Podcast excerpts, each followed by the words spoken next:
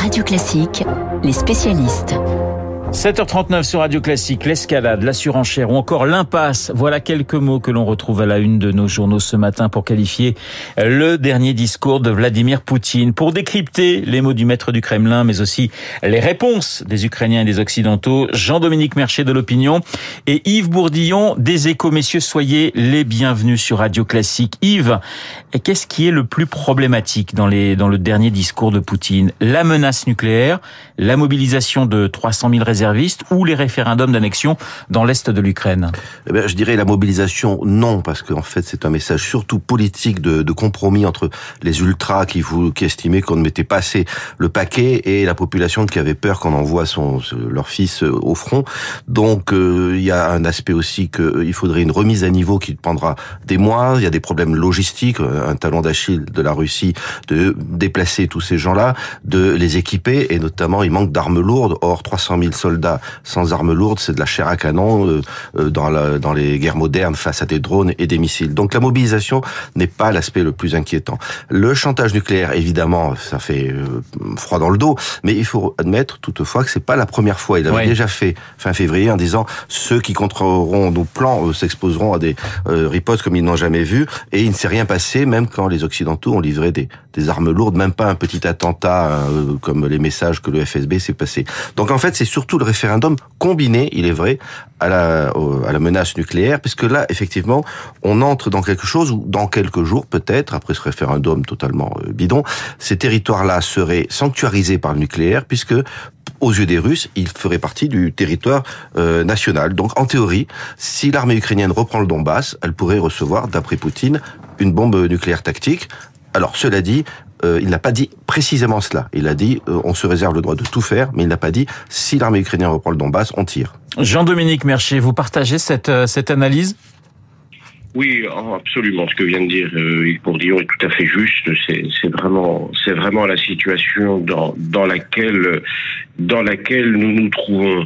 Euh, effectivement, on voit un président russe qui, au fond, ne sait pas vraiment quoi faire. Donc, il, il, fait ce qu'il a toujours fait d'une certaine manière, euh, c'est-à-dire qu'il qu'il s'enfonce encore un peu plus dans, dans l'opposition à l'Occident et, et on voit pas comment euh, quelles sont les portes de sortie aujourd'hui. Donc l'heure, franchement, est, est, à la confrontation. Alors j'écoutais les réactions au discours de, de, Poutine. Zelensky dit ne pas croire à l'utilisation de l'arme nucléaire. Olaf Scholz parle d'un acte de désespoir de Poutine. Est-ce que ce n'est pas dangereux, Jean-Dominique, de penser qu'il ne fait que bluffer? Oui, bien sûr que c'est dangereux. Enfin, la situation est dangereuse. En même temps, les puissances occidentales, notamment les puissances nucléaires occidentales, dont la France, ne veulent pas rentrer dans le, dans cette ce qu'on appelle le, dialogue nucléaire avec euh, Vladimir Poutine, c'est-à-dire qu'elles ne veulent, d'une certaine manière, elles font semblant de ne pas croire à, son discours, en disant il ne le fera pas.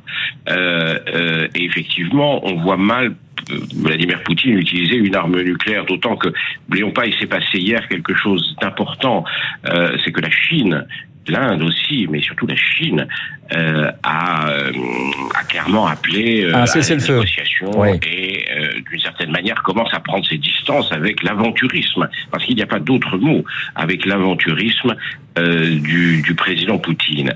Donc nous sommes dans une situation effectivement dangereuse, mais quel est l'autre scénario Prendre au sérieux euh, la menace de Vladimir Poutine pour les Occidentaux et surtout pour les Ukrainiens, ça veut dire lui céder. Ça veut dire ah bah écoutez, euh, quand même, on a peur que vous nous balanciez une bombe nucléaire, donc on va vous laisser annexer tranquillement euh, toute l'Ukraine parce que ça reste d'une certaine manière son objectif. Donc évidemment, il n'y a pas d'autre solution que de faire ce que les, autres puissances font, c'est-à-dire de ne pas rentrer dans ce, dialogue nucléaire euh, avec lui ou contre lui. Yves Bourdillon, est-ce que Poutine est pour vous un homme aux abois? Eh bien, euh, le fait qu'il euh, brandisse ce genre de menace, euh, effectivement, c'est pas bon signe pour lui. Ça montre bien que il réagit d'ailleurs après une déroute dans la région de Kharkiv de son armée. Donc, il joue cette carte-là, qui est une carte quand même extrême, parce qu'il n'en a plus beaucoup d'autres. Si son armée était en situation de rebondir, de se regrouper, de contre-attaquer, or il se trouve que depuis trois mois aujourd'hui, elle n'a plus eu gagné une seule bataille. C'était à Severodonetsk fin juin. Donc, oui, peut-être pas aux abois, en ce sens qu'il n'a pas encore complètement perdu.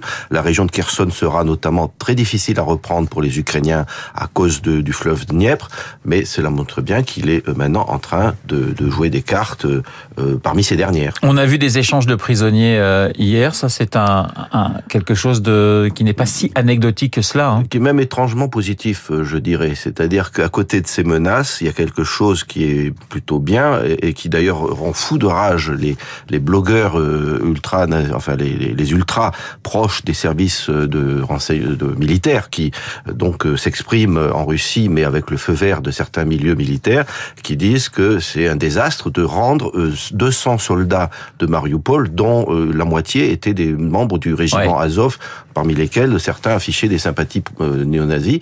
Donc pour les Russes, c'est c'est une concession assez étrange, et notamment ils ont rendu cinq prisonniers britanniques qui étaient condamnés à mort.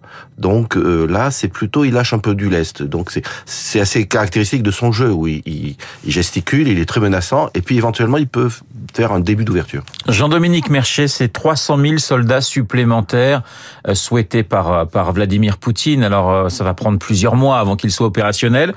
Est-ce qu'il, est-ce que cela peut changer la donne militairement? D'abord, vous avez prononcé le mot souhaité par Vladimir Poutine. Ça ne veut pas dire réalisé. Parce que euh, pour l'instant, on voit qu'il y a une grande différence entre les objectifs militaires qu'il se donne et les capacités qu'il a de les réaliser. Donc nous verrons bien ce qu'il va se passer. Euh, il n'est absolument pas, pas sûr euh, que 300 000 réservistes vont demain se précipiter dans les casernes de l'armée russe pour aller euh, se faire, pour aller se battre en, Ukraine avec une, probabilité de 1 sur 4 ou 1 sur 5 d'en revenir, euh, soit de ne pas en revenir, de, de se faire tuer, soit d'en revenir blessé. Donc, donc nous verrons bien. Et dans tous les cas, même si euh, plusieurs dizaines de milliers, voire quelques centaines de milliers de réservistes qui sont d'anciens militaires, donc des gens quand même d'un certain âge, euh, qui n'ont pas été entraînés depuis longtemps, qui ne forment plus d'unités constituées, euh, se présentaient dans les casernes. Euh, il faudrait plusieurs mois pour euh, euh, reconstituer une force qui est extrêmement affaiblie aujourd'hui. On a vu quand même ce qui s'était passé dans la région de Kharkiv, où une opération ukrainienne a réellement bousculé le dispositif russe. C'est une grande surprise. Hein. Il faut pas, faut pas faire. Ne faisons pas les experts qui prévoyons tout, personne n'avait imaginé ce scénario il y a encore 15 jours.